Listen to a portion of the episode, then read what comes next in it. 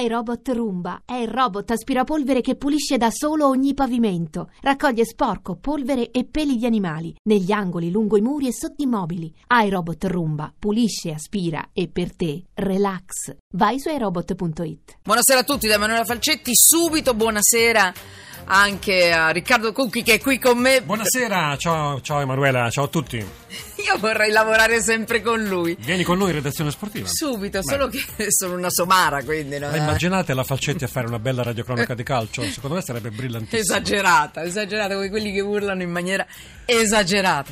Allora, Periscope, ci vedete se volete, se avete voglia su Periscope. Eh, siamo in onda con... Con la radio che si vede, e questa è Radio 1. Quindi voi entrate tweet, in Twitter, entrate in Periscope e, e se avete voglia vedete Riccardo Emanuele. Ehi, ti vedo! Soprattutto la falcetta. No, soprattutto Riccardo. È qua. No, dobbiamo parlare di cose serie, eh, però io sono sì. felice che qui con me. E va bene, basta.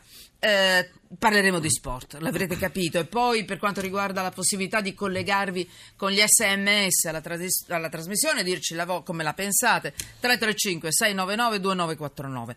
Twitter, chiocciola sotto inchiesta. Non vi anticipo gli argomenti di oggi, anche perché come vabbè, chi ci segue lo sa, eh, può cambiare tutto da un momento all'altro in diretta. Intanto, Riccardo, eh, l'incidente di ieri sera sta meglio? Tu hai notizie aggiornate? Sta sì, meglio? le abbiamo direttamente dal nostro inviato Francesco Repice, che stasera naturalmente lo su Radio 1 lo, saluto, lo strasaluto. Racconterà Siviglia-Juventus, la partita eh, di Champions League importante, decisiva per la Juventus. Sì, il ragazzo ecco. tifoso della Juventus di nazionalità belga sta bene, diciamo origine non è in italiana. pericolo di vita, mm. esatto, origine italiana, eh, non è in pericolo di vita. Naturalmente tu hai detto parliamo di sport, purtroppo non parliamo di sport. No, parliamo di violenza. Purtroppo parliamo di violenza, ecco, la violenza allora... che è legata al calcio, è una violenza mm, mm, mm, mm. drammatica, triste, che allora, ci preoccupa. Siete stati tutto il giorno forse a lavorare, molti di voi ci sentono adesso, mm, do un aggiornamento veloce della notizia, lo leggo da un'ANSA, agguato Siviglia-Juve, stiamo parlando prevalentemente, lo spunto è quello, Siviglia-Juve, agguato ultraspagnole e bianconeri, sembrava fosse molto molto grave il sostenitore della Juve, notizie diciamo relativamente rassicuranti, sta meglio, quindi è stato assalito ass- nella notte, giusto? Verso le 23.30, ecco. in un ecco. pub nel quale evidentemente i tifosi bianconeri erano lì per eh, attendere la partita bevendo qualcosa e sono arrivati questi, questi ultra eh, della, del Siviglia, peraltro molto molto popolari purtroppo e negativamente in Europa oltre che in Spagna, è un gruppo di ultraviolenti che si è già reso protagonista di altri attacchi ad altri, ad altri gruppi di tifosi organizzati, quindi diciamo diciamo che è un fenomeno questo che la Spagna sta affrontando. Ascolta, io ripeto, l'ho detto prima, mm, ecco, non, non sono un'esperta di sport, però io ricordo già da quando, eh, dal processo lunedì, ho lavorato dentro lì, i mondiali, noi parliamo di eh, violenza ma possibile che noi, noi, in quanto qualcuno, un pochino l'abbiamo ammorbidito noi il nostro problema, ma possibile che noi non lo riusciamo a risolvere questo problema della violenza? Diciamo Gli che c'è un grande impegno, c'è un grande impegno e devo dire che la Spagna è tra i paesi che noi prendiamo a modo esempio, ecco, perché negli stadi non succede nulla, sono stadi peraltro tutti senza barriere, eh, dove addirittura si potrebbe scavalcare una, una piccola staccionata ed entrare in campo, ma non avviene mai. L'incidente, l'aggressione fuori, violenta è venuta al di fuori però dello stadio, nel centro della città spagnola, a Siviglia. Naturalmente lì il controllo è relativamente più complicato, insomma, evidente. Assolutamente no? sì. Mm. Ed è purtroppo anche vero che il calcio è vittima in qualche modo, in qualche modo anche artefice di violenze che sono legate soltanto marginalmente al calcio, perché questo gruppo di violenti è un, gro- un gruppo, dicevamo, molto noto in Spagna, con estrazione ideologica violenta di sinistra. Eh, attaccato i tifosi della Juventus perché si dice che il gruppo eh, dei drughi in particolare, così si chiama, abbia invece legami diciamo di natura ideologica opposte e di conseguenza questo è stato diciamo l'alibi dietro il quale si nascondono questi violenti. Quindi il calcio che in qualche modo alimenta la violenza attraverso divisioni assurde divisioni inconcepibili che hanno addirittura dei piccoli connotati politici ed è veramente molto grave.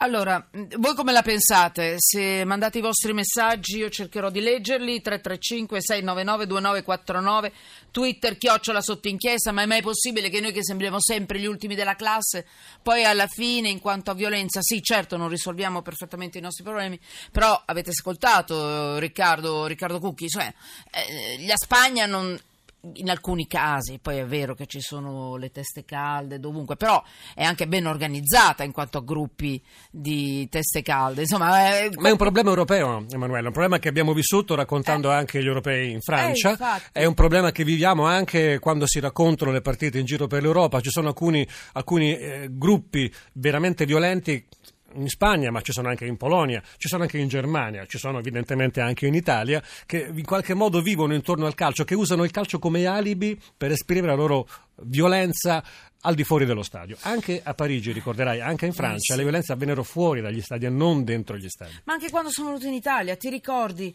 Hanno distrutto, no, danneggiato, scusate, stavo esagerando. Hanno danneggiato, ti ricordi la fontana qui a Roma? Qual era? Quella delle tartarughe, della tartaruga? Piazza di Spagna. Ah, sì. Piazza di Spagna, allora no, tartarughe. tartarughe la barcaccia. Eh, la barcaccia, tartarughe al ghetto. Eh, insomma, sì, eh, insomma... Mh, mm, è un fenomeno difficile da sconfiggere perché naturalmente il calcio ha competenze giuridiche all'interno degli stadi. Mm. Devo dire aiutato e supportato dalle forze dell'ordine, sì. dall'osservatorio eh, contro la violenza negli stadi in Italia in modo particolare e negli stadi, dobbiamo dire la verità, ultimamente i fenomeni di violenza sono sì. stati allontanati dagli stadi, diciamoci tutto. Però, Succede fuori. Eh, però ehm, ti faccio un'altra domanda, scusami, non voglio metterti a disagio, però la violenza spesso accade la sera prima dell'evento sportivo. Lo sanno.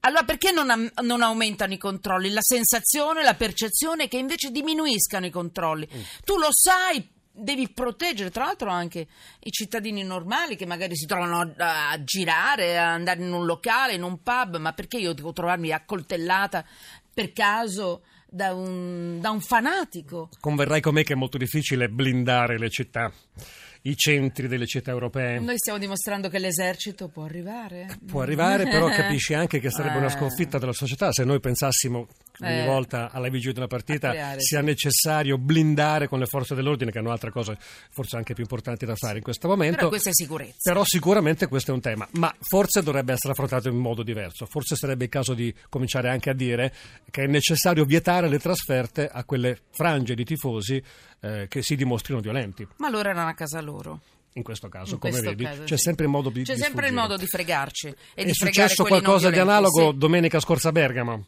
Esatto, domenica, Bergamo. Vai. Roma, che, i tifosi della Roma che avevano ottenuto il permesso di andare in trasferta a Bergamo, trasferta complicata perché le due tifoserie sono ostili. Eh, dopo tre anni. È diverso però, perché lì a Bergamo anni. ci sono stati gli sconti tra polizia e tifosi. Perché i tifosi della Roma avevano tentato un contatto con quelli dell'Atalanta. per cercare Beh. lo scontro, diciamo così. E di conseguenza la polizia è intervenuta e lo scontro poi è stato tra i tifosi, diciamo, ultra della Roma e la polizia. Da segnalare questo dettaglio importante: da tre anni era vietata la trasferta a Bergamo ai tifosi della Roma. L'osservatorio aveva vietato la trasferta, ma in considerazione dell'atteggiamento virtuoso dei tifosi giallorossi negli ultimi tempi è stato concesso, dopo tre anni, ai tifosi giallorossi di tornare a Bergamo e purtroppo questo è stato il risultato.